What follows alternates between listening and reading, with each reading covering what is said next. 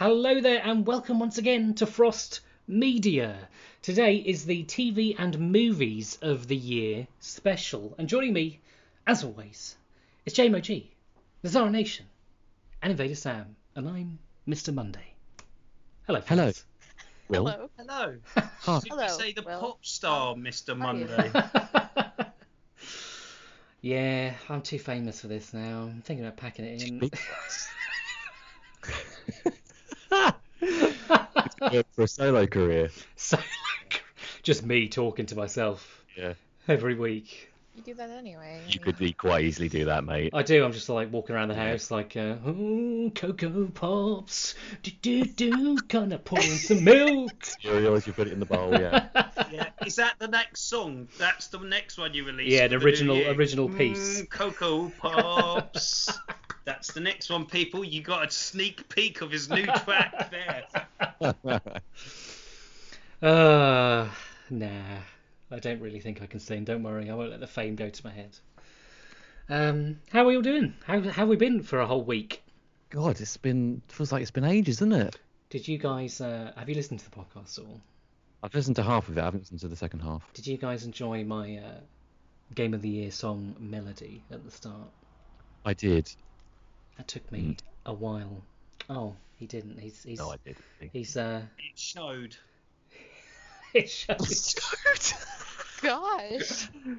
I I worked hard on that. I was like, oh yeah, I'm getting the right exact moments to, to transform this into the next song. I thought it it flowed quite well. No, Well, it went on for a bit.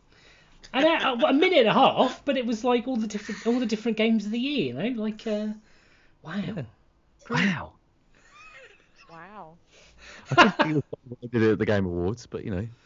Uh, I think uh, I think it was better than the Game Awards to be honest, but uh, whatever. Well, Geoff Keighley, move Did you over. say world premiere? year. I was a bit disappointed they didn't do that at the Game Awards. Yeah, every time he'd say that. yeah, so I said, Isn't it? oh, World it's usually the Xbox Year. conference. Yeah. World. Anyway, um, yeah, what have been uh, what, what, what have been doing this week?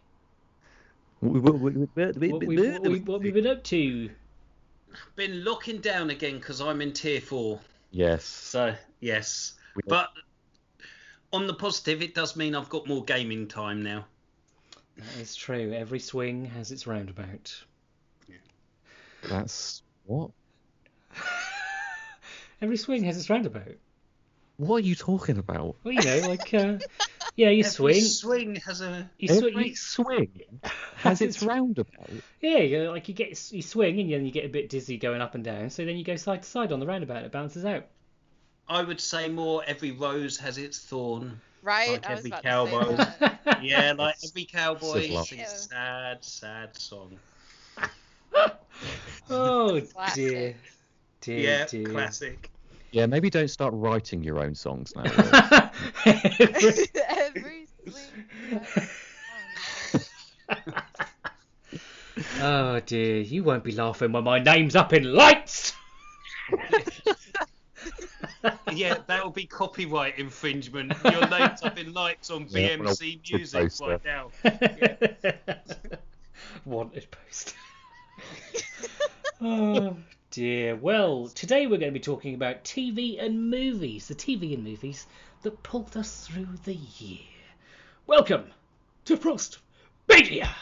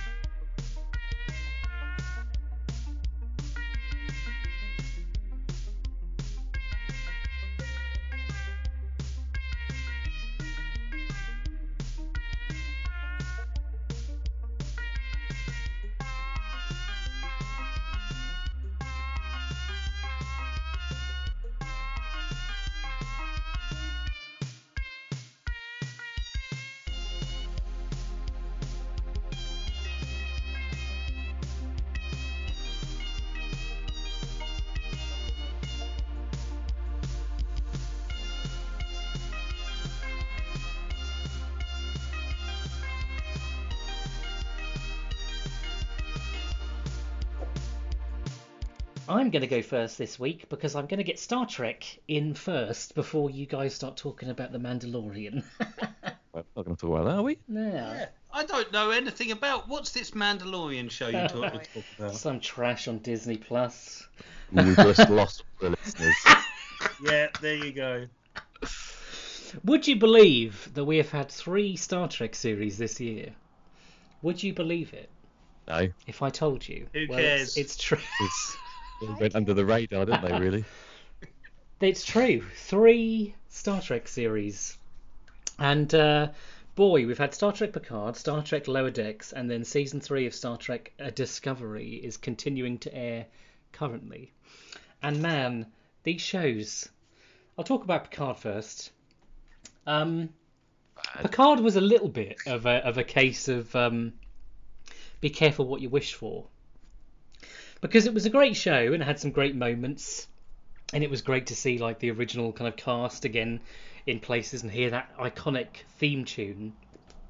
But also, when you bring kind of um, Jean-Luc Picard, who was kind of the figurehead of this kind of um, optimistic show in the 80s and 90s and then bring him into the modern world and a darker grittier future of the federation it kind of um it kind of just feels a bit uh, a bit wrong you know you understand the the decisions uh, for, for kind of all the all the things that happen but then also you're kind of like hmm i wish that hadn't happened you know it kind of like sometimes like oh i'd rather not known that, that this is what Yeah. happened to, to my characters. But uh, again, it was amazing as well. Had some really great moments. Like it was uh, some mild spoilers coming up. It was great to kind of um, have a big old Borg cube again and see kind of like uh, some of the some of the ships, some of the older ships in like glorious high definition, and then the reunion between uh, you know Picard and Riker and Troi and that. Oh, just some uh, Seven of Nine coming back, and just you know hearing these musical um, cues from like Voyager and, uh, and and the Next Generation, like oh god, oh, so cool.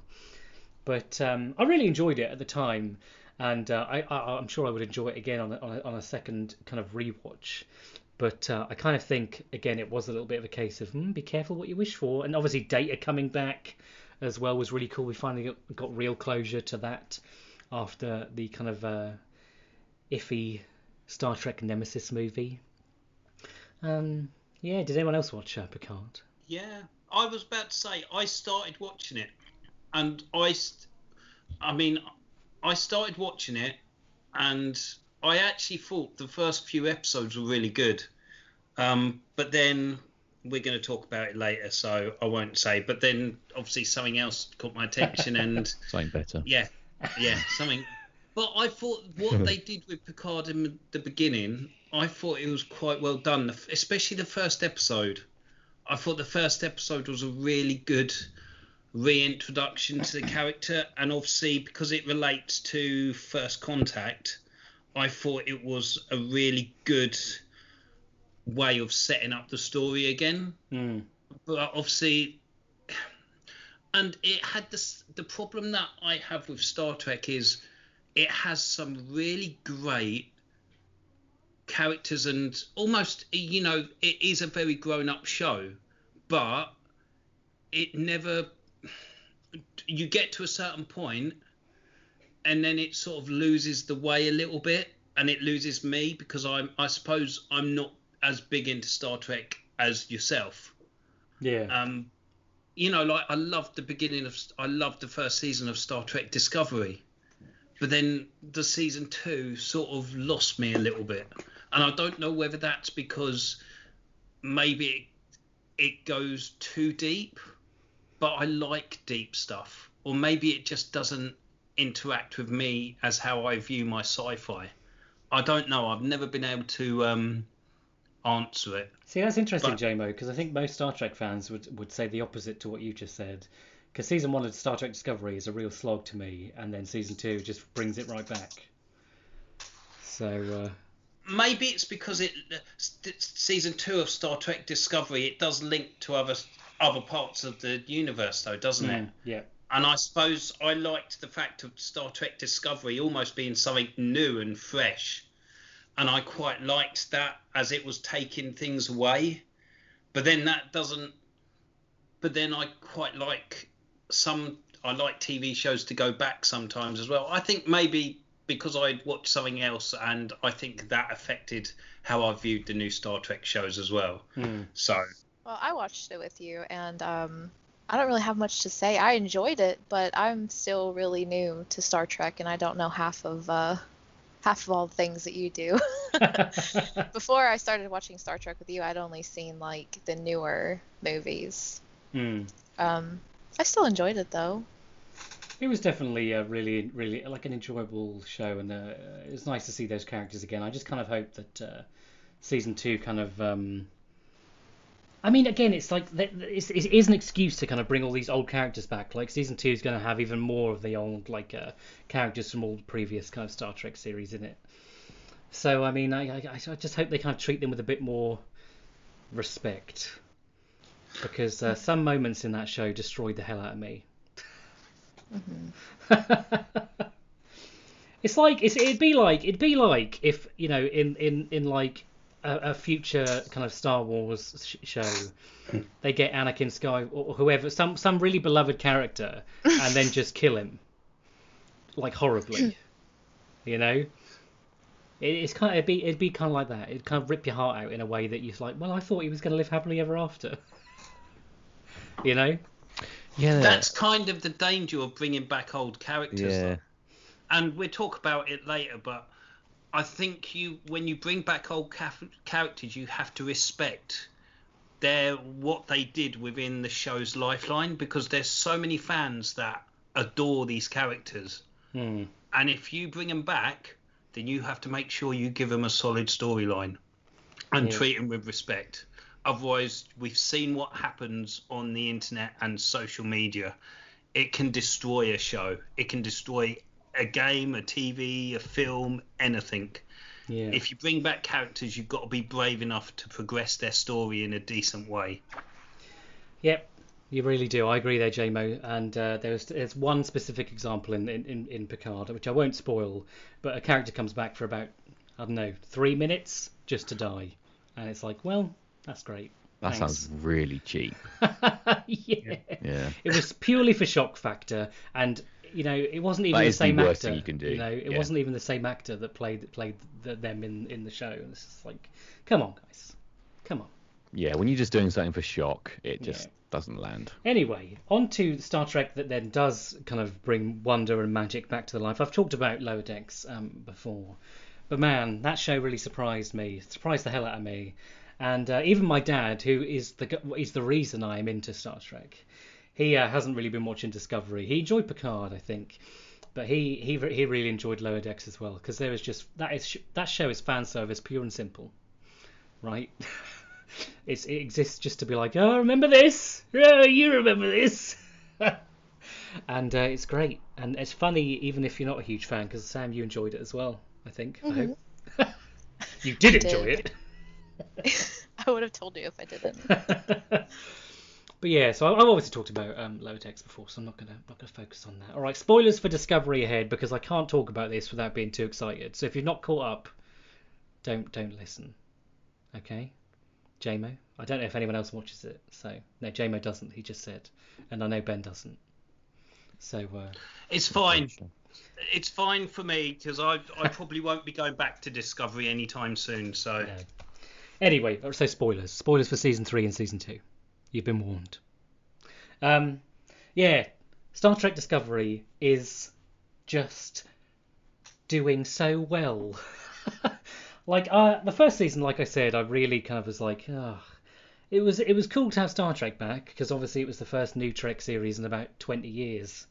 But um, it was a bit of a slog, like uh, lots of Klingon on screen, mirror universe shenanigans, which are always fun, but kind of um, I don't know, they were they were necessary and they're they're fun, but I, I, I the mirror universe is cool but uh, unnecessary to me. But it's still a cool Star Trek thing that they that they brought back. Then season two just fucking rams right into it with uh, Captain Pike, the original captain of the Enterprise, and uh, and Spock and everything. And oh, such so so many cool cool moments like the Enterprise. You see the bridge of the Enterprise all updated, even though it's in the same universe, all looking looking like it should do, not like in the new Trek movies. Like oh, oh, so good, and just a really great storyline with like a rogue AI and trying to battle this rogue AI. And then at the end of season two, beginning of season three, they kind of solved the biggest issue that Discovery had. And the biggest issue that Discovery had was that it was a starship in the time period of the original series that didn't really belong there because the technology was too much, too, kind of crazy technology, and obviously because special effects have leaped forward, you know, there were things in there that didn't kind of fit with established canon of that time period, like holograms and things. And they solved it by just chucking the Starship Discovery hundreds of years into the future. So Star Trek Discovery is now further than we've ever gone before in the Star Trek universe. So it's uh, just crazy. It's it's gone like hundreds and hundreds of years. It's basically gone um, kind of just past the time period that um, Star Trek Enterprise was intersecting with with the temporal Cold War um, a storyline. If you if you know that, listeners, because I know the people here don't. um, so it goes, goes just past that, and for fuck fucking hell, this is perfect. So it's new territory. Nothing is established, and they can do anything they bloody well want, and nobody can moan about it, which is fantastic. And there have been some great moments, which I am now going to spoil. So once again, look away if you'd like. Um, look away. look away from your phone. Turn your ears away. but I, there's just there's three standout moments for me in this show so far, right? The first one is um, the Discovery jumps into the future and a catastrophe has happened, and the Federation is no longer the Federation we knew. Uh, it's basically a few planets and uh, they're kind of scattered around. Warp technology doesn't work anymore. You know, uh, dilithium has been destroyed across the universe by some event called the burn, and we don't know what has happened. Um, so they're alone in the in the future, and they're trying to find the Federation. Uh, and they, they knock about a bit, you know, knock about a bit, have a bit, have a little bit of adventure, and they eventually find the Federation. And they kind of go into where the Federation's base is, and it's kind of through this cloaking device. And uh, there's this huge like um, uh, like a star dock thing with a load of starships, and it pans around looking at all the starships. And I was like, oh, then the nacelles are detached from the from the ship, and then uh, they're looking out the window, and it kind of pans down onto this uh, familiar looking ship. And you see the registry number. It's like USS Voyager, NCC blah, blah, blah, J, and it's like the future version of, of the Starship Voyager. it was so cool. I was shook just I'm just I'm just shook so many times during this during this show. It's uh, insane. Sam Snap's the first great moment. God, I'm spending so much time on this. I usually don't talk for long, do I, guys? But this is this is, this is different. okay. um, the second um, bit, and it made me cry like heavily, is uh, the, the episode's called Unification Three. It's like a continuation from a two-parter in the Next Generation and they go off to Vulcan, and they find that Vulcan and Romulus have uh, have reunited as one planet.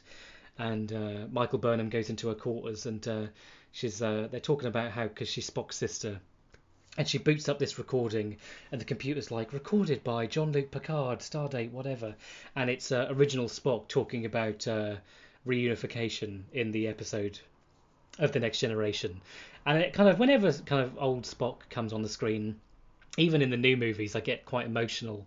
This time, though, I was just like, oh, tears. I was, uh, oh, it hurt me, but it was so great. yeah. yeah. And then finally, in the latest episode, um, we had a strange being on a on a random planet, and I was like, hmm, who could this being be? I was hoping it would be Q. Um, but it was not. It was the Guardian of Forever, and they used the original soundbite from the original series when he when the, when the reveal happens and the, the kind of doorway kind of blows up into the portal of the Guardian of Forever and I was like, oh, so many great callbacks to like old Trek and but making it new again. It's just uh, I'm loving Star Trek Discovery at the moment. Really am. Yeah, really, really am loving it. So good. Ah, there we go. I've got You it. got that off your chest. I've got it out. Yeah. well done. It, it, uh, like I say, it's, uh, it is a it is a really good Star Trek show, and what I've watched of it, I really I liked the first season, and I liked the fact that it was separate. But then obviously season two sort of lost me a bit. But then I think when we talk about something else later, uh, in fact, two shows that I'm going to talk about later, which have the same thing, which have the same thing in common as Discovery does as well Mm. in terms of bringing back characters.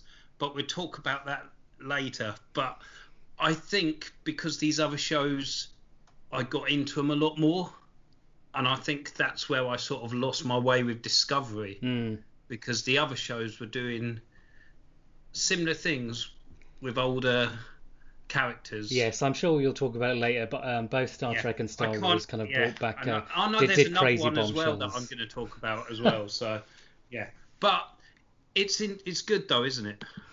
It is. It's like uh, oh, oh, Star Trek. Oh, nostalgia's great, isn't it, guys? Yes, when done right. Uh, the other uh, TV show. I haven't really watched this, that many movies this year, um, just because there haven't really been that many, have there? To be honest, um, that have come out. The other the other TV series I wanted to talk about is uh, I've got two here, but I'm, I'm to I'm going to choose one. Is uh, Truth Seekers on Amazon Prime. It's the new kind of Nick Frost, Simon Pegg uh, uh, project, the latest kind of uh, Nick Pegg, uh, Nick Nick Simon Nick Frost, Pegg. Simon Frost. uh, yeah, those two, those guys, the Cornetto trilogy guys. Simon Pegg. That's the one. Simon Pegg, Nick Clegg. Oh my God. Anyway, yeah, Truth Seekers on Amazon Prime. It is great. We watched this. Um, me and Sam watched it around uh, Halloween time because it's a bit spooky. It's not crazy spooky, although it did it did spook me. I was spooked. You get scared at everything, It's honestly. true. It's true. I'm I'm not a strong man. Um, Oh my god. but uh, yeah, it's like uh, basically there's uh, uh, Nick Nick Frost. Is that his name? Yes. It's like this uh it's like this internet installation bloke who also believes in the paranormal. And uh and he gets this new partner and uh and and paranormal things start happening. Uh and it's also got fucking matey from the mighty boosh in it that's not uh not the not the one that everyone knows. Yeah. Um yeah, and uh, yeah, paranormal things start happening, and there's big old paranormal conspiracies and stuff, and oh, it's like it's a bit like um, kind of like the first few seasons of the X Files. I would say, like it's got that kind of X Files kind of vibe to it, you know. It's also really funny. It is very funny as well. There's some uh, there's some there's some funny jokes in there, but it is also scary. So be careful, because uh, you might get spooked a little bit, like I was. On a zero to ten, it's probably like a three for regular people. So On the Monday scale, I would I'd give it about a six. yeah, Dif- different scales, people. yeah. But yeah, no, it's really good, really funny, and there's like a kind of a great twist at the end and stuff. Like, it, I don't, it's definitely worth your time to watch because I think it was kind of went flew under the radar a little bit. Yeah, hmm. definitely. I definitely. think just 'cause it's on Amazon Prime. Yeah, but Amazon Prime has some great shows like Yeah. The Grand Tour. It's okay. It's no Netflix, is it? Really? No, no, no. It's definitely no Netflix. Uh, but yeah, I, I would definitely recommend it. I can't really talk all that much about it. There's just some uh, there's some just really funny moments in there. Some great jokes. Uh, yeah, good for sci-fi fans. Good for kind of um, ghost, ghosty, ghosty fans. Good for paranormal fans. Uh, yeah, really enjoyed it. And the other one I want to just mention really quick is uh, the show. It's also on Amazon Prime actually. It's called Upload um, with Robbie Amell. Definitely worth a watch. Very funny. It's kind of like a future thing where um, when you die, you kind of get uploaded into a virtual reality world. A bit like The Good Place kind of thing, actually. I think it's written by the same people that made that. That sounds really cool. Yeah, That that does sound something different, something unique. it is. It's very funny and kind of heart, heart, very heartfelt as well. Yeah, really enjoyed it. Good. That's me. Nobody You, wants you to do guys, you guys can go next. Right, I'll, I'll, I'll, I'll, I'll, I'll do it. Oh, I'll be alright. Is this, I'm in. You're going to do it, Ben. I'll, I'll be going wait with this one. He's I'm in. in. Yeah, go on. We do this. Sorry, So- listeners. This could be a bit. Well, late. I'm gonna I'm gonna leave that to, as my second thing because I'll so so we can sort of maybe just like do a little Crossover. crossover together. Yeah, yeah. Share it, yeah. So, yeah, this year, I, I genuinely don't know if I've seen any film that came out this year. I, I don't think there's been one. So, this is this is this is definitely a this was definitely a, a year for TV, and there's there's some fucking good stuff this year. There really is. Um, and I've uh, th- this first thing I want to talk about. I've spoken about it before on the podcast. I'm not going to spend ages on it, but um, as someone who's was such a massive fan of Breaking Bad, um, Better Call Saul season five came out earlier this year, and it really was an incredible series. The last three episodes of this show are some of the best moments in the Breaking Bad universe that I've ever seen. Um, it had so much, just just in general, the, the the show had so much to live up to, um, with the success and the love for Breaking Bad, and season by season, the show has has pretty much elevated itself right alongside Breaking Bad, and it might even surpass it for me because of how incredible the last two or three seasons have been. Um, this is definitely you know it's definitely one of these shows where the strongest asset is the characters. And the way that uh, Jimmy and Kim's relationship throughout these these five seasons has been portrayed and it's so complex and how Jimmy's influence over Kim has basically made her such a compelling character and how he has changed her from, from, from what she was at the start. And Rhea Seehorn, who plays her, she's an incredible actress, and, and, and she deserves way more credit than she gets. Um, she, she, her acting style is just incredible. Her subtle body language and the way she delivers certain lines, it's such an it's such a an impressive acting style. I really enjoy enjoy watching her, and it really like I said, it's so hard to talk about this sort of show without spoilers, and you can't really, um, if you if you haven't seen, because it obviously it's the fifth season of this show, and if we're talking about the Breaking Bad universe, it's the tenth season, really, um, and I can't wait for season six.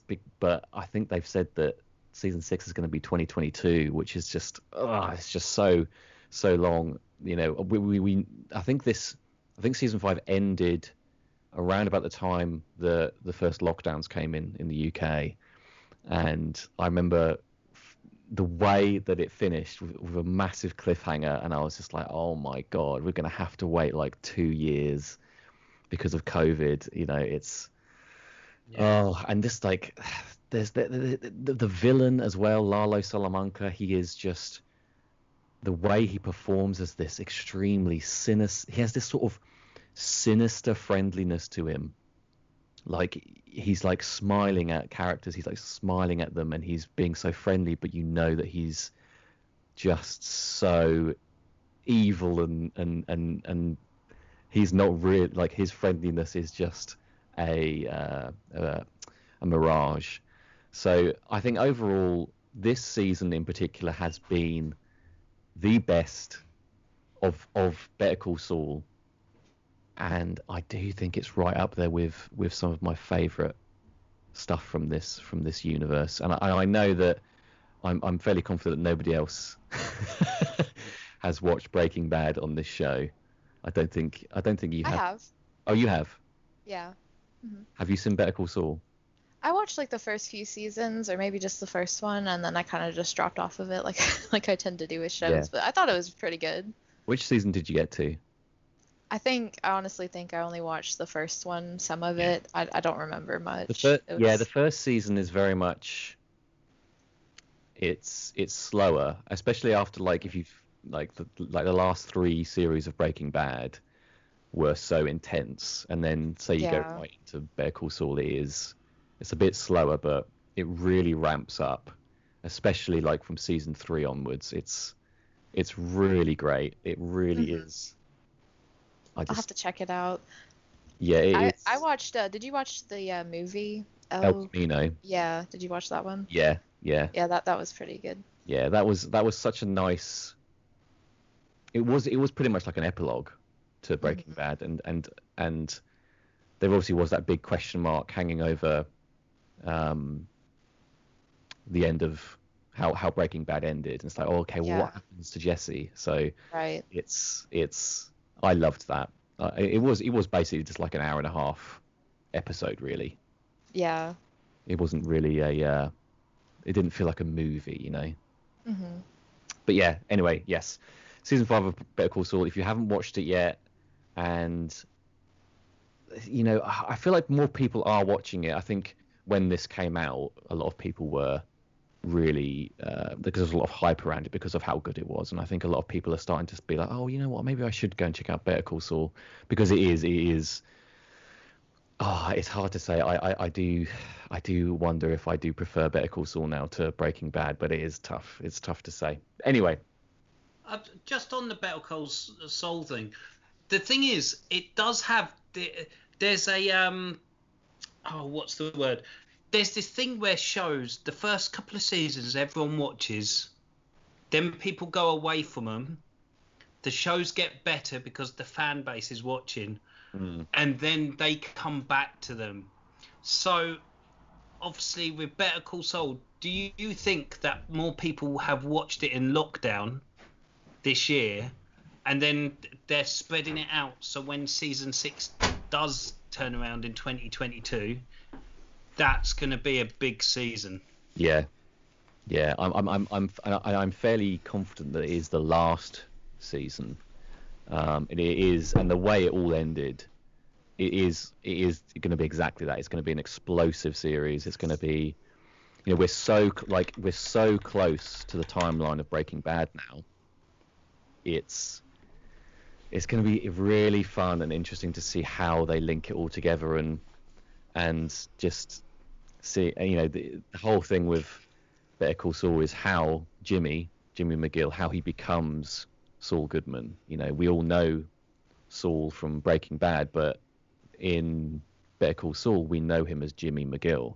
You know how he becomes this persona, how he becomes this person. So, and I think you're absolutely right. I think the people that have been really getting into it, certainly at the start of, of all the COVID stuff, you know, it was it was just it had just sort of was then wrapping up, and people were talking about it, and and there will be a there'll be a big thing happen online. You know, people will be talking about it when when season six comes, and I can't wait. I, I I cannot wait.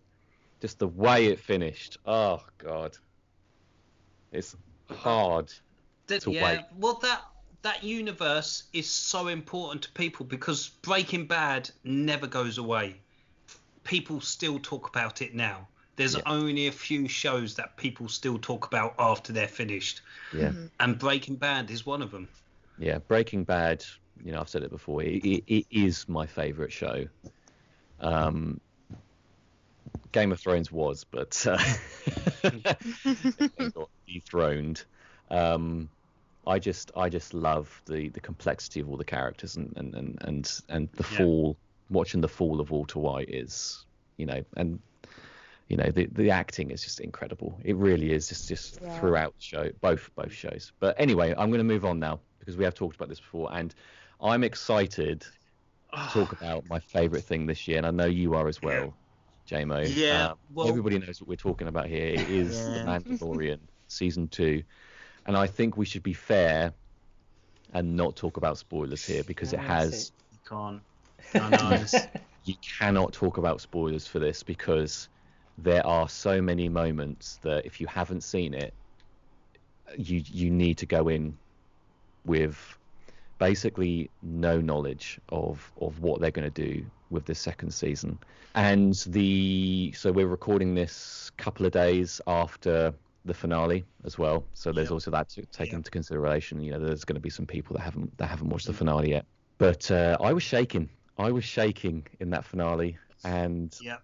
it it it was maybe I I actually think that season two of The Mandalorian is the best Star Wars that we might have ever got, i- I- aside from the original trilogy. You know, you know what I'm saying? Yeah. Like the, Yeah. the, in terms of the the extension of the of the original trilogy, I think this is season two. This whole season has been the best Star Wars we've ever had. I think I'm I'm on the same level as you. I I've said it many times that The Mandalorian is just like the first time I saw Force Awakens in the cinema. The the amount of times me and little G when we're watching it together on a Friday because we wait and we do it every Friday evening and watch the latest episode together. And we do it as a family, but Mrs. G is not a massive Star Wars fan, but she sits and watches it. And the amount of times that me and little G are cheering and Yeah. clapping, and I've not had that.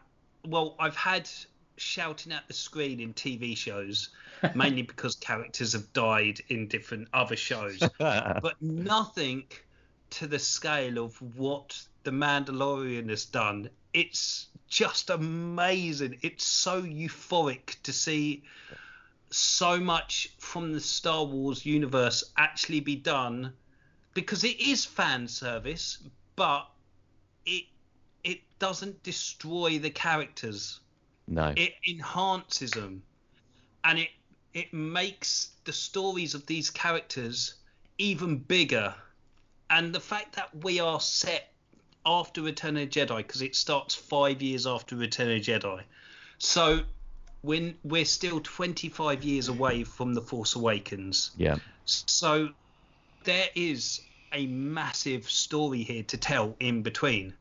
Even before we get to um, Kylo Ren and all that stuff with Rey, which the way this show is set up, you can very easily imagine it explaining a lot of things in the previous um, Star Wars trilogy of films, which everyone bemoaned because of what happened, especially in Rise of Skywalker. But the Mandalorian seems to be putting everything right.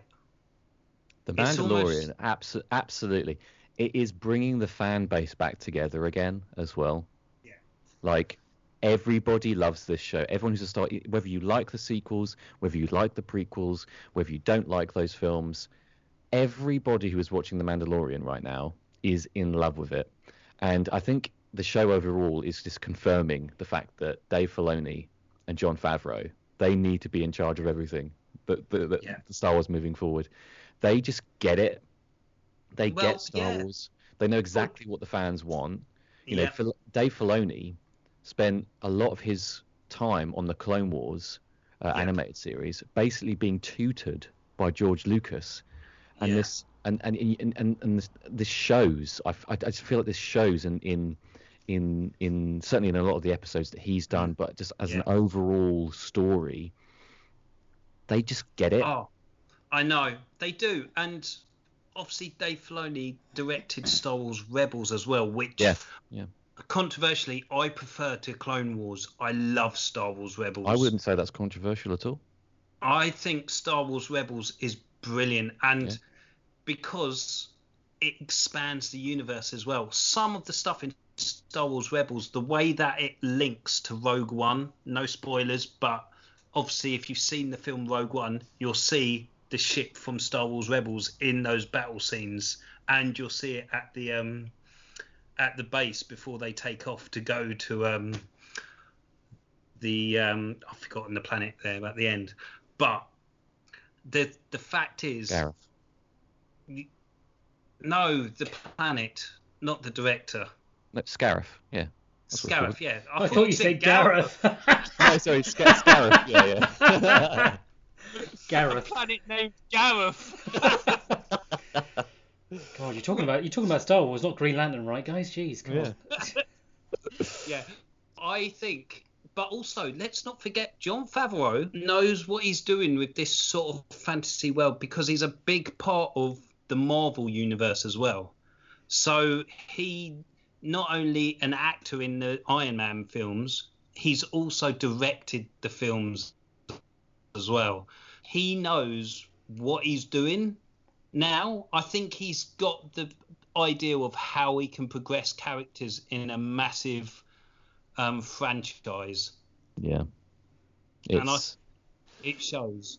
it shows and and it feels like they could they could be moving towards something like this with Star Wars TV. Yeah. With I think you know there's a there's a post credit scene uh, at the in the finale, and it sort of hints to the idea that maybe there's going to be more, but in a different way, and I really like the idea of this. Um, very hard to talk about without spoiling it because you know, but Hey, you're doing fine. I'm about to get really excited about that without giving anything. away. yeah, yeah, it's it's going to be interesting to see where they take this. It really is, and I genuinely don't know what they're going to do next with this show after the finale. I'm like, oh, okay, where are they going to go with this now? Um, so it's it's an exciting time, and I think. I mean, there's so there's I mean, there's so, so much more about this show than just just these amazing moments. You know, if you just look at the production quality and they, I, I forget the uh, the name of this this new technology that they have, where um, instead of using green screens, they have the I don't know if you've seen them in the behind the scenes stuff, but they they they do these sort of they have these rooms with like a cir- like a circular walls around, and they're they're like projectors, and they actually show the environment around the actor, um, Yeah. and that just helps to make the the the um, the scenes that they would normally do as, as a green screen. It makes it feel so much more real because they're actually using the natural light that's coming from the screens. You know, they, they don't have to fake the light. They don't, you know, you can tell, and it's it's so impressive this technology. I feel like this is the first step towards us going away from green screens because green screens, you know, whilst they've, you know, uh, they're they're good at what they do. You know, you look at the prequels. I mean, that was this green screen. I think it was blue screen, wasn't it back then? But blue all like blue way. screen. But then George Lucas, yeah, George Lucas green screen was fairly new when Yeah. George Lucas was doing the um, prequels. He he made sure that he made the full use of that technology, which Yeah. is why the prequels they they will probably still be um, people will moan about them, but you, you can't put George Lucas used the technology and he had a story to tell from there. Yeah. Which the characters he introduced and the storylines he introduced in there, obviously the Mandalorian's fully exploring those storylines. Yep.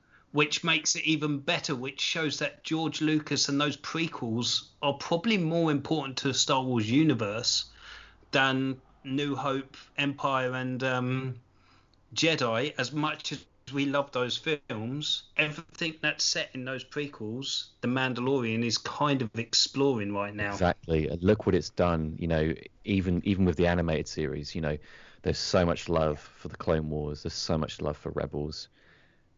That starting point, you know, I think that's why a lot more people love the prequels now because it just gave us all of this amazing stuff.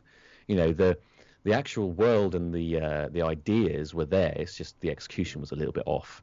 You know, with with dialogue and, and, and pacing and writing. But the the core idea, the core story that he envisioned, Yeah. just allowed all these branching storylines to just just Yeah.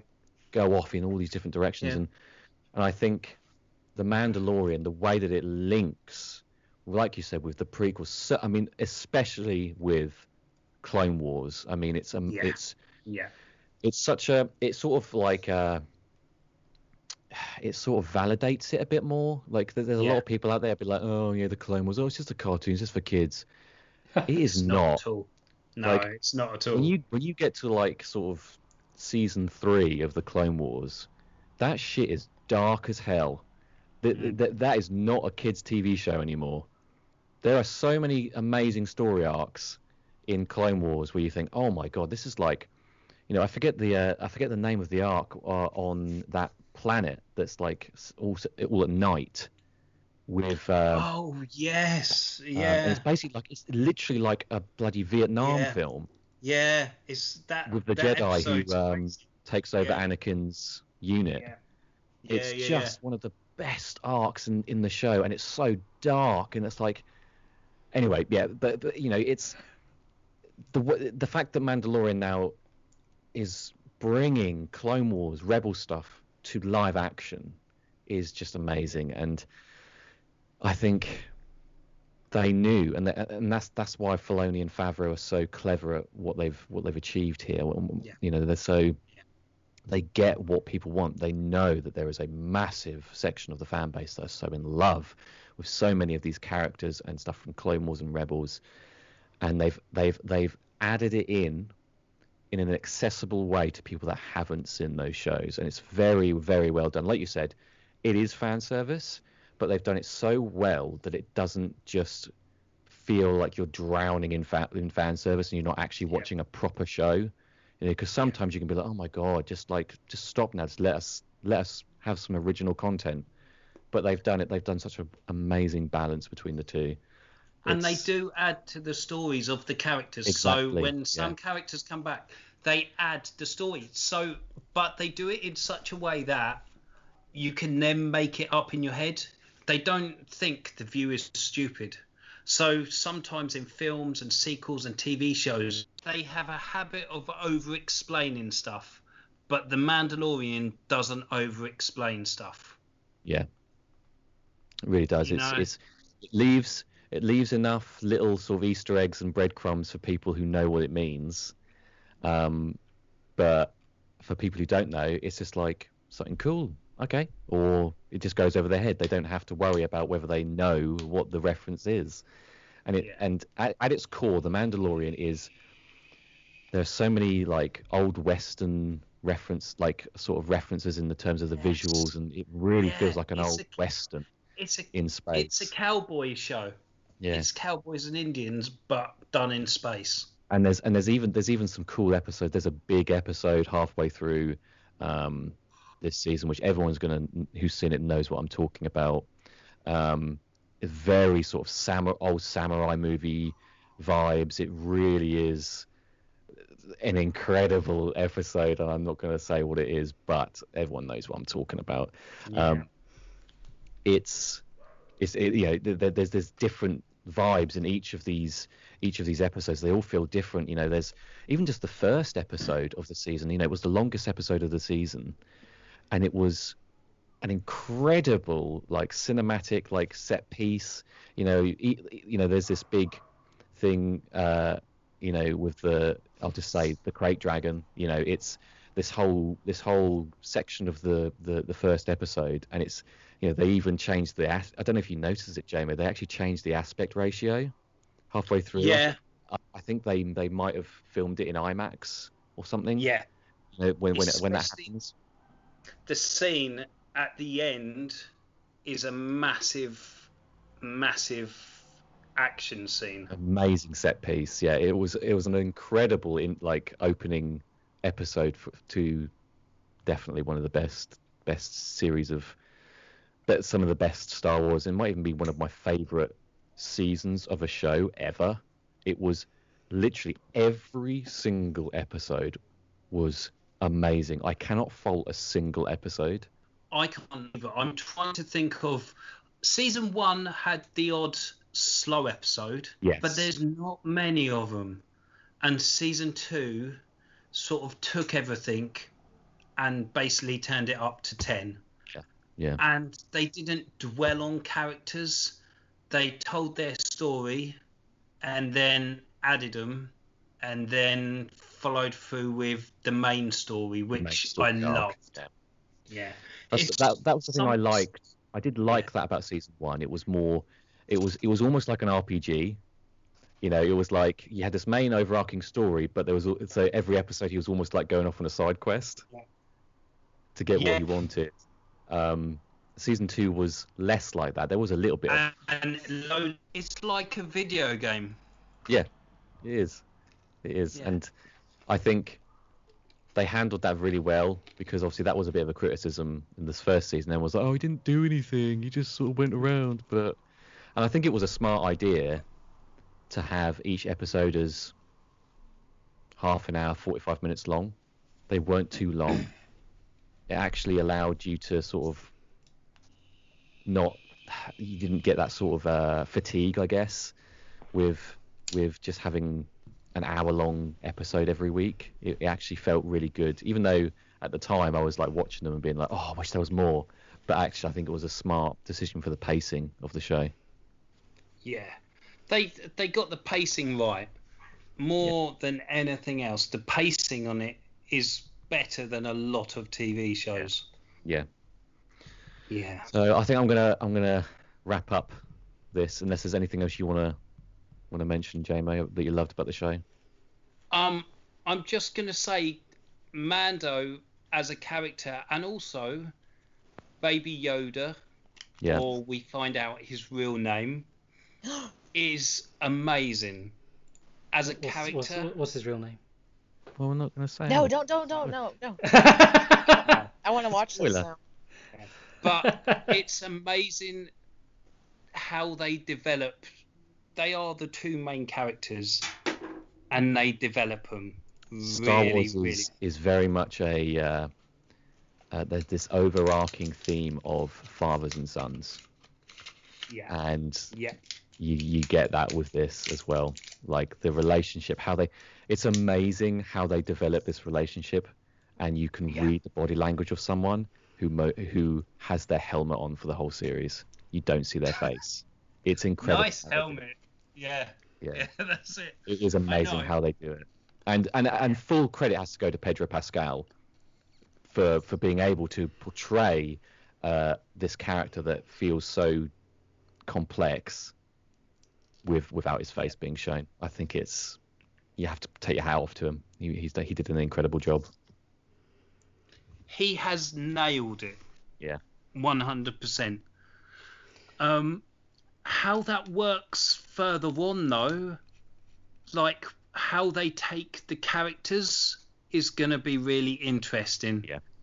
Because whenever a show gets to the amount of hype that the Mandalorian has got at the moment, it's always gonna be a step down rather than a step forward. So they've they've created something that's going to be constantly. Cr- they've set high standards. The bar is high.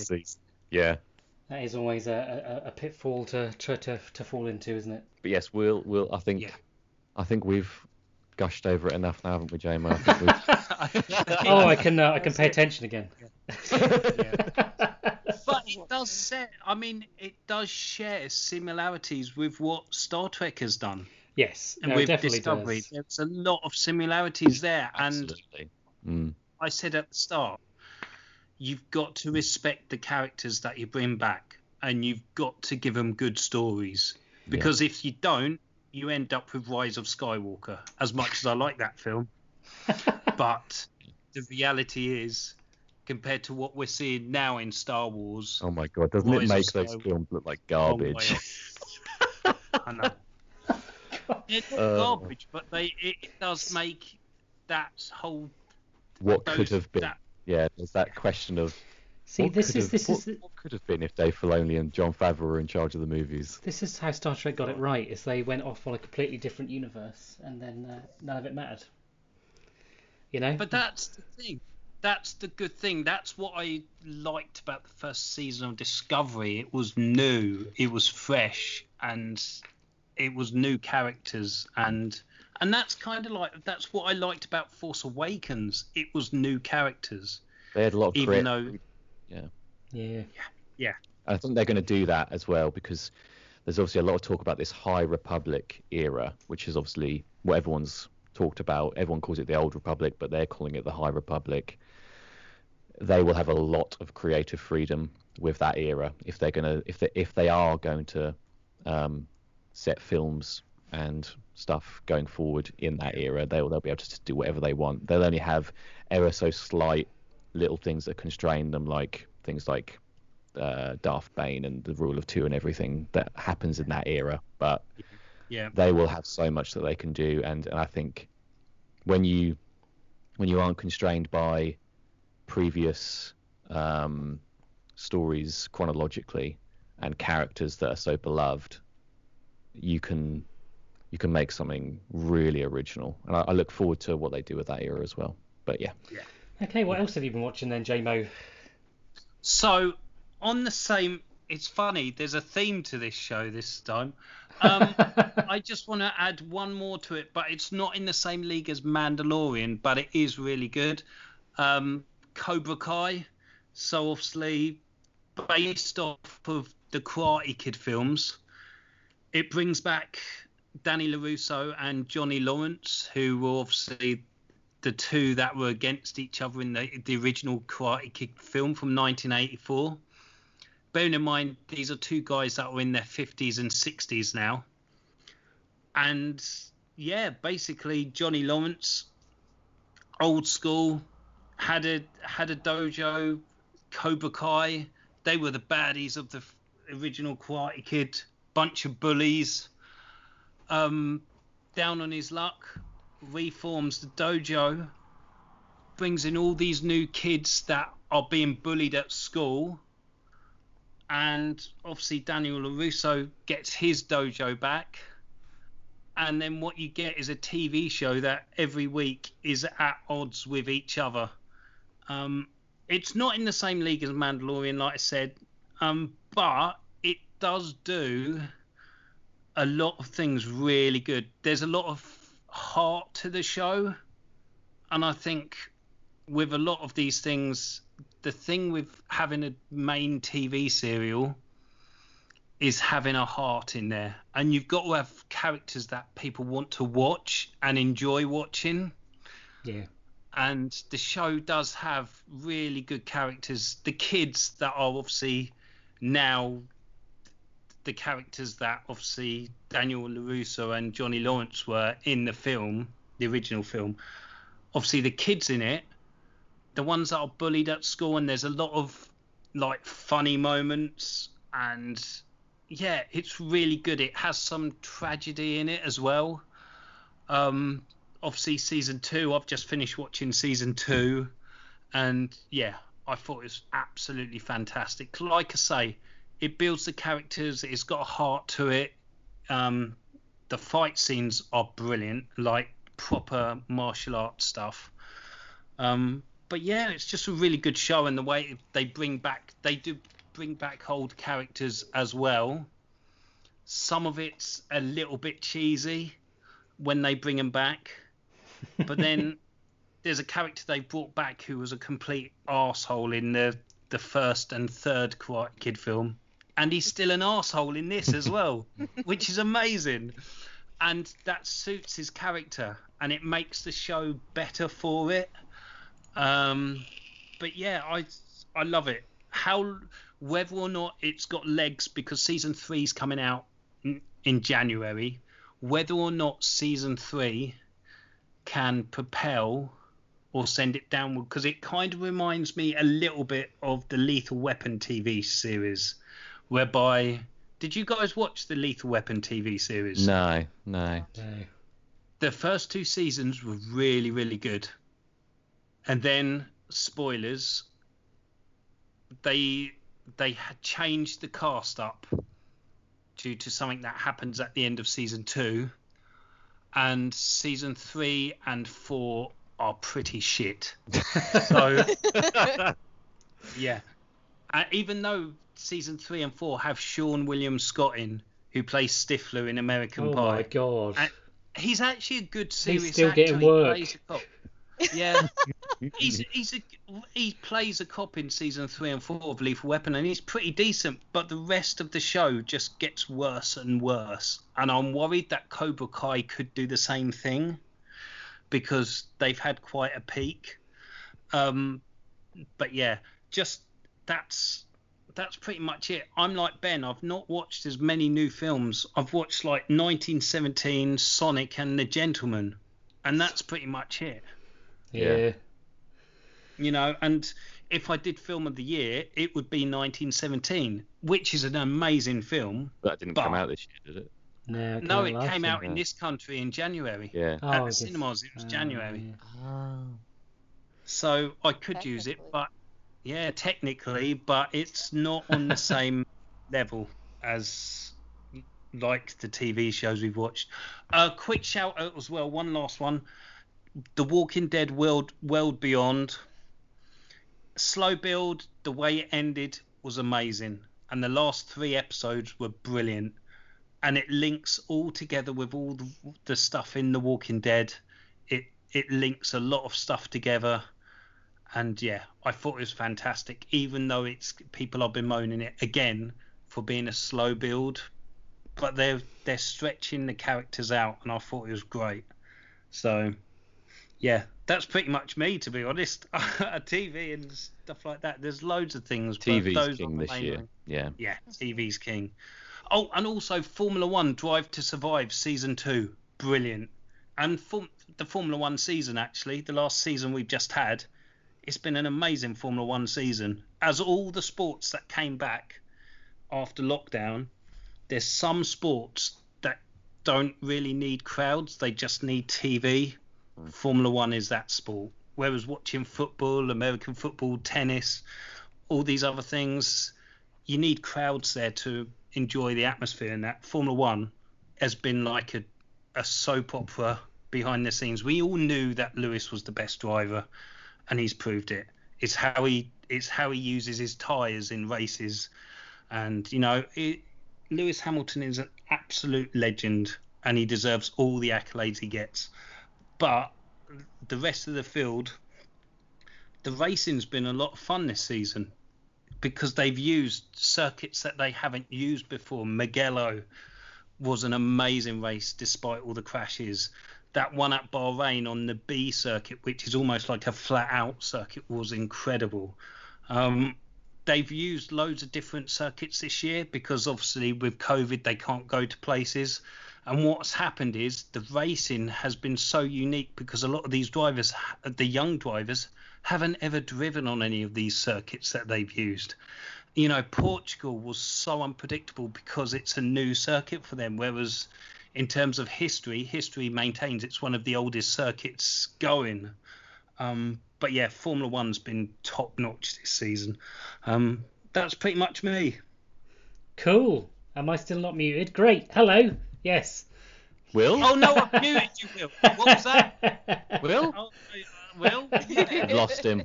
Ah, damn what it. a bunch of Right, knobs. so now we're now we on Sam. JMO, no! Back in your place, JMO. Back in your place. so Sam, what have you been watching this year?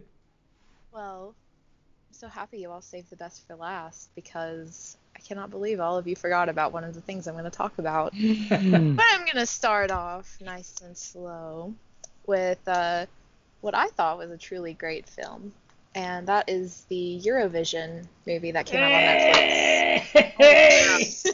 yeah, boy. when was it? I remember we watched it together, but it was like June.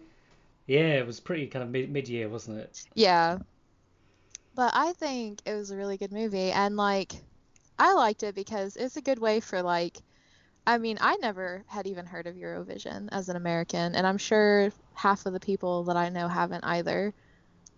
And uh, I just think it's nice that they kind of dropped it in and now maybe I mean more Americans will spectate on the great thing that is Eurovision.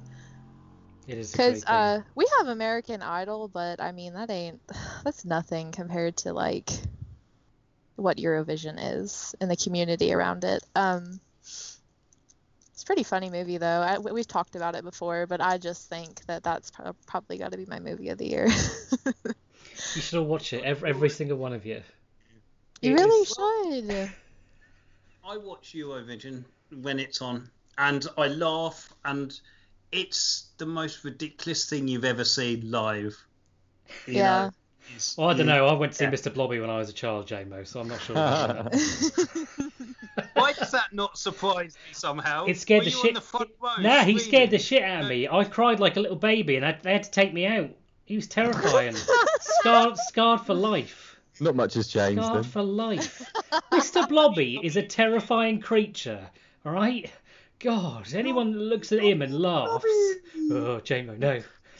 Yeah, I used to I used to be the same. I used to be terrified of the Grinch. The Grinch. Yeah, so I was scared of. Uh, I don't. Do you, have you guys ever heard of Alf? I don't know. I think that was the name of the show. Elf. Alf, the one that ate cats. Alf, the- Yeah, he scared the shit out of me. I used to have nightmares when I was a kid.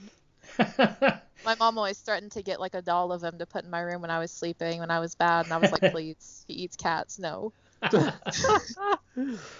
oh dear. Anyway, But yeah, the movie was. Uh, that was mine. the movie was uh, just such a love a love letter to Eurovision, but also really took the piss out of it. yeah. Like, I mean, it has really good songs though. Like like the song that they like they were initially gonna play um Double Trouble, I think, at Eurovision, right? yeah, And like throughout the movie, um I forget the woman's name, like the woman of the duo, she had been writing a song and um the what are their names, Will? I don't know. Will, Will, Ferrell and Rachel McAdams. I don't know. Yeah. Well, the guy that Will Ferrell plays, like he's he's all just caught up in the lights and the fame, and he he doesn't really care about like the music. Like he's just like, well, we came here to be famous. We got to be famous, and uh, they end up playing her song that she had been writing for some time at the end, and that song still makes me cry. Like Husavik, that is such a good song. the, the songs are genuinely really well written and uh, really they could easily be Eurovision songs, like easily. Yeah. Easily. I love Will Ferrell. I'm amazed I haven't watched that much. I love Will Ferrell. Will Ferrell's humour is right the same as my humour. He was I love him to bits. he was the one that pioneered this movie. He was the one that really wanted to do it and got the financing for it and everything. Like he he really likes Eurovision. So uh, He actually sings. Like her character, I think they have someone else that does like the songs, but he actually sings, so that makes it even more funny. Oh, and, and and the contest was set in the UK in the film, which is uh, just Mm-hmm. my dream come true, obviously. So well, that would never happen. no, they do make jokes Yeah. about that. We we would actually yeah we would actually put like a blockade to stop any of those trucks coming in to set up. yeah, stop pissing we in Kent, you bastards. Oh, that, But that was very topical actually. wasn't yeah. It? But really, if there are any other fellow Americans that are listening out there, you guys really should check it out because I didn't even know it existed, and now like I'm definitely going to be watching it every year. and they did announce after the movie came out the American Song Contest, um, which is going to be all of the states. Oh, They send a song, and then it goes it, does- similar to Eurovision. So uh, look out I for guarantee you, every song that comes from the South is gonna sound the same. It's gonna be banjos Oh, and uh, something about a truck and beer and a four wheel drive and a girl on a tailgate and my dog and my gun.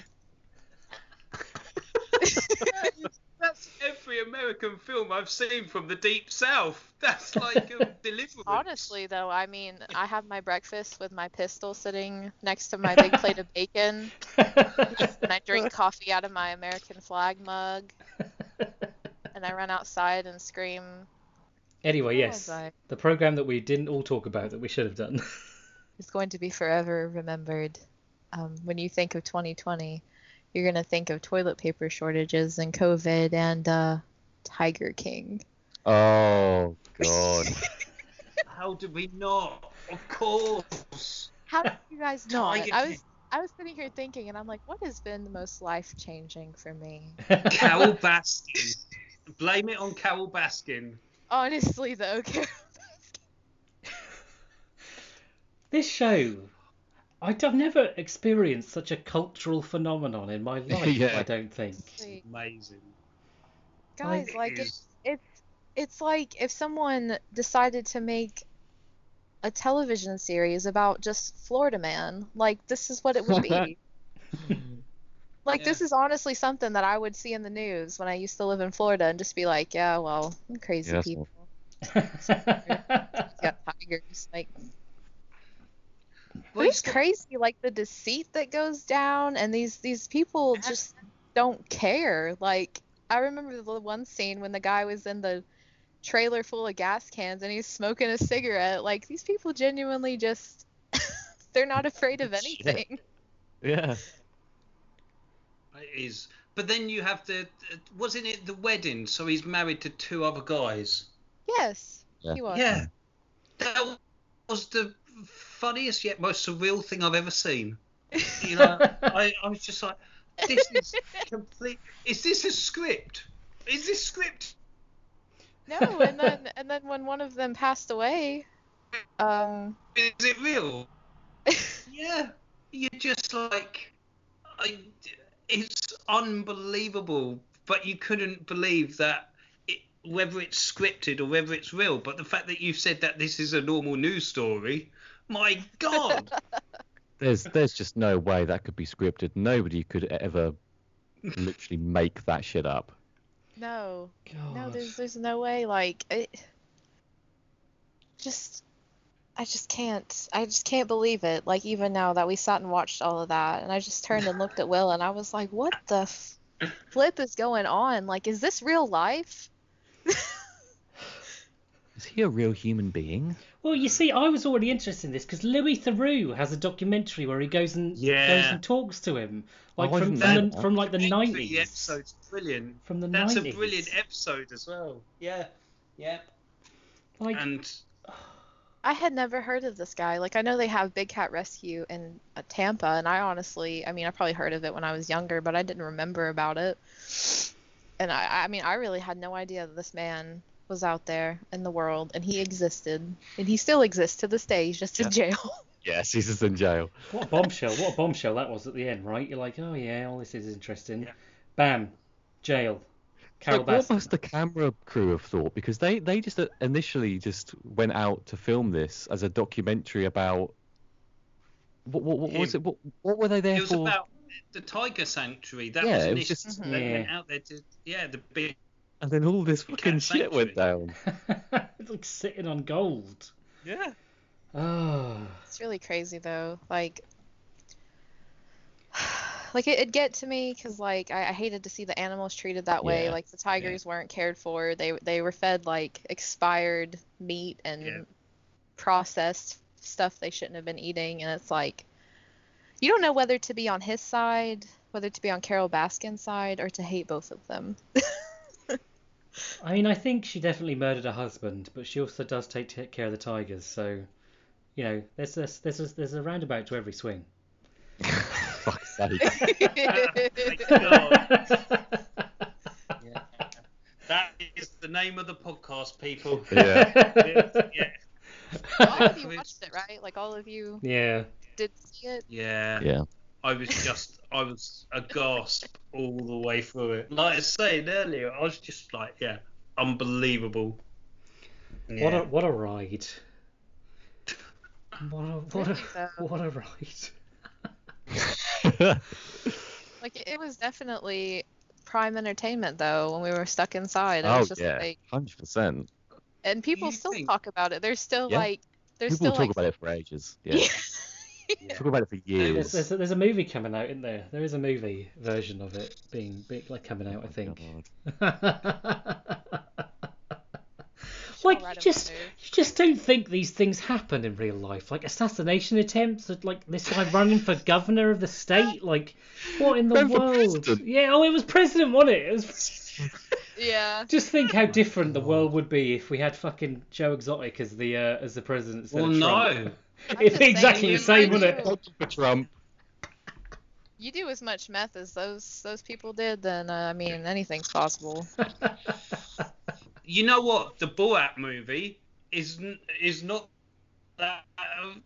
that's actually really cl- closer to the line. The more you think about Borat and Tiger King, yeah, that Gosh. Borat movie, although he was sending everything up, that's pretty close to what some of these people are like. It's mental. oh dear dear dear dear dear dear dear Good, Great. Anything else? Um, I would like to just just just uh, something we watched recently that I really enjoyed was that movie we watched um, last night, the night before, the Grand Tour. Oh, yeah, a massive hunt. that Oh. was hilarious. Is that that's the Clarkson and the ex Top Gear guys? Yes, yeah, yeah. Yeah. Oh, I had never watched that kind of thing, and and we watched uh, one before that, and then we watched this one, and I honestly enjoyed it. I thought it was hilarious, although I I hate to see a Bentley get treated the way that one did. the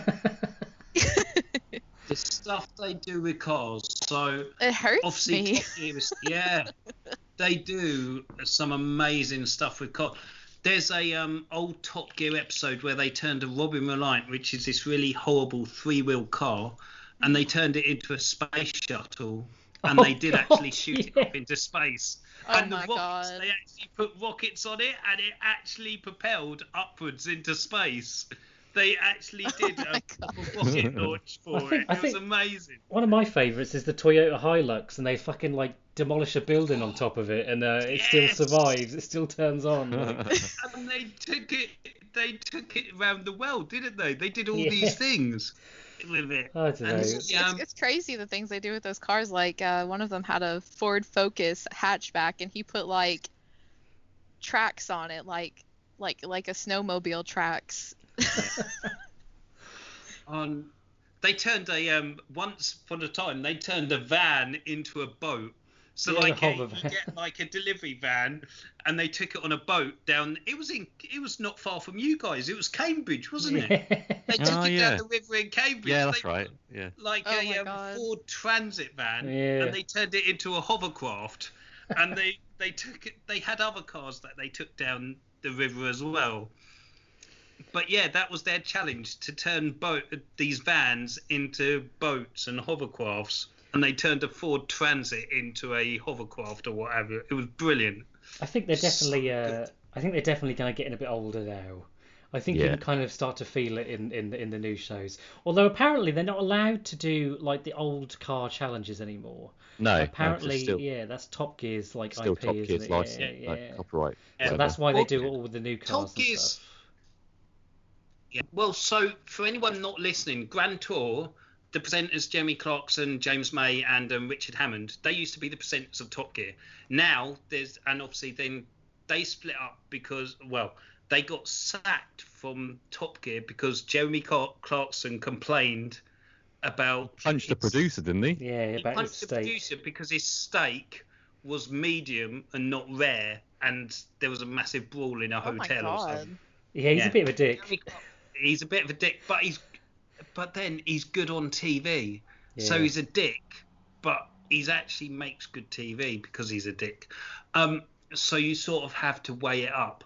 But then the new Top Gear at the moment has got um, Freddie Flintoff, ex-cricketer and just general brilliant on TV.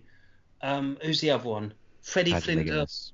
Paddy McGuinness, yeah, who's oh yeah, obviously Paddy McGuinness. yeah, Max and Paddy, Phoenix Night. Um, what's that dating show he does where it's no likey, no no Uh, likey, no likey? Fucking uh, Uh, take me on a.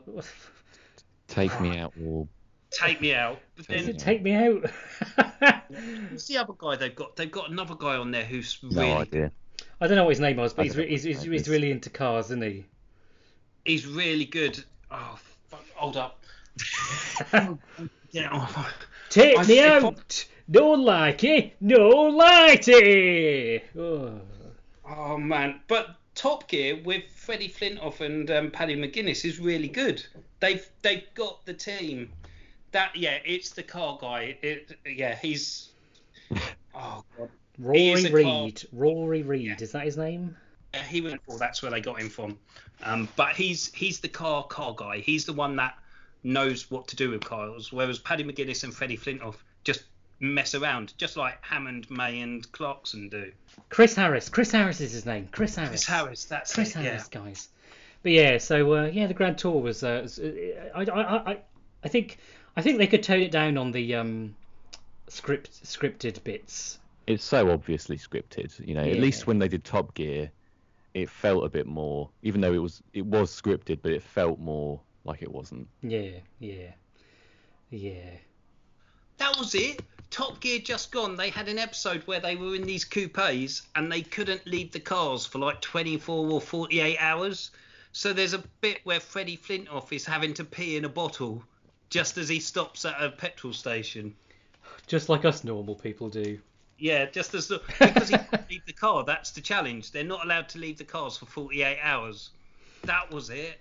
Yeah, there's Freddie Flintoff is the one who seems to do the more reckless stuff on there, whereas Paddy McGuinness is is the one that's a bit more of the Jeremy Clarkson on there. Indeed. Right. Okay. Is that everything from everyone? No. Oh. Damo's excited. He's like, yes. Right, yeah. I'm gonna know what. Yeah, go on. Are we talking Mr. Blobby again? Oh god. Just, yeah, Will. One one thing that I actually just wanted to mention that I forgot to mention earlier because you guys were talking about that CGI uh, the, the L- LCD screen, LCD wall, LED wall technology in um in in in, in Star Wars. Yeah. They're going to start using that. Well, in you st- could say the name of the show, Will. If you want to say it. The so it Mandalorian. I know it may hurt a little bit. but um, yeah, the Star Trek Discovery is uh, is is going to use that next season. But um, one cool thing about Star Trek Discovery season three is that all of the CGI in the show has been done from home in lockdown. None of it has been done in like proper studios or anything. It's all been done from home, and it is incredible. They've done a really great job doing it all from home uh, during during the during the pandemic. It's uh, it's been amazing. I particularly like the scene where they where you could see someone mowing the lawn in the back garden. I thought that was really well done. Uh, but yeah, like you wouldn't you wouldn't know that it had been done from home. It's it's just crazy, wild. Okay, well, thank you for listening. What song are we going to have to play us out this time? Who wants to Ooh. choose? Hmm. Yeah, Are we yeah, going to do think, uh, Christmas? I don't know, Jamo. No, go on. We've- we've got to do- just we've got- one. Sam? What? I was just kidding. I said Ja Ja Ding Dong. Oh yeah, yeah. You know what we could do as well? Yo Yo Ding Dong followed by It's a Blobby Christmas. Oh god. Oh, it's got to be it's got to be Mr. Blobby. Oh, has it isn't got to be Mr. Blobby? Oh, fuck's sake. It was No, a no. Christmas number one. It was. Oh no. That's All it. right, well then it is Mr. Blobby. Fuck's sake. We are really shitting on some some some music. These these these podcasts. Fucking hell. All right. Well, we will see you uh, uh, not too far away because we'll obviously still have to do the music of the year. Yes. But uh, we'll uh, there we'll, will we'll be some good that. music on that The one. music might be a bit better for that one. Yeah, we'll each have a song, I think, in that one at least. So we'll... not fucking Mr. Blobby or Bug Snacks. We could have. You know what? There is a um, song on the internet, um, Mr. Monday, and it's um, Yeah. No, it's Mr. Blobby. That's it. It's sort. No. We've, we've chosen it now. It's Mr. Blobby. It's beginning to look a lot like Christmas. It's beginning to look a lot like Blobby. Blobby, Blobby, Blobby. And keep your eyes peeled for that uh, Sleeping Dogs rap that JMOG is working on right now. yeah, he'll be uh, releasing that Well, exclusively. on I don't need to work on it because Will's still got it somewhere. Now I've got to do a remaster, JMO, remastered version. Got to write some lyrics for next time. Sleeping dogs, sleeping dogs. Dog. Christmas time with Wei. Christmas time with. What Wei was the main? Oh, that was character the. I thought you were talking about like like name. curds and whey. I was like, what? Lovely. Okay, well we're done for now. We'll see you uh, in in a short period of time. Bye bye for now. Bye. Bye bye bye. I was trying to do a Mr. Blobby noise, but I can't remember what he sounds like. Just just just just blobby blobby blobby mate. Just, blee blob. Bleep, bleep.